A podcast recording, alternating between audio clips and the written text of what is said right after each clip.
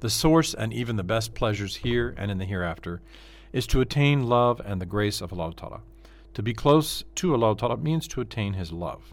One's spiritual closeness to Allah Ta'ala means to attain His love. He who has attained this happiness is called wali or arif. It is necessary to perform the fards to become a wali. The fards entail holding a com- belief compatible with the faith taught by the Ahl Sunnah sevens, avoiding the harams, performing the worships that are fard to do, and having love for the Muslims who are salih, one who is on the right path. It will not be useful, that is, there will be no rewards, thawabs, for the worships performed without ikhlas. Ikhlas means to act only for the sake of Allah Ta'ala, that is, in such a way that you will forget everything.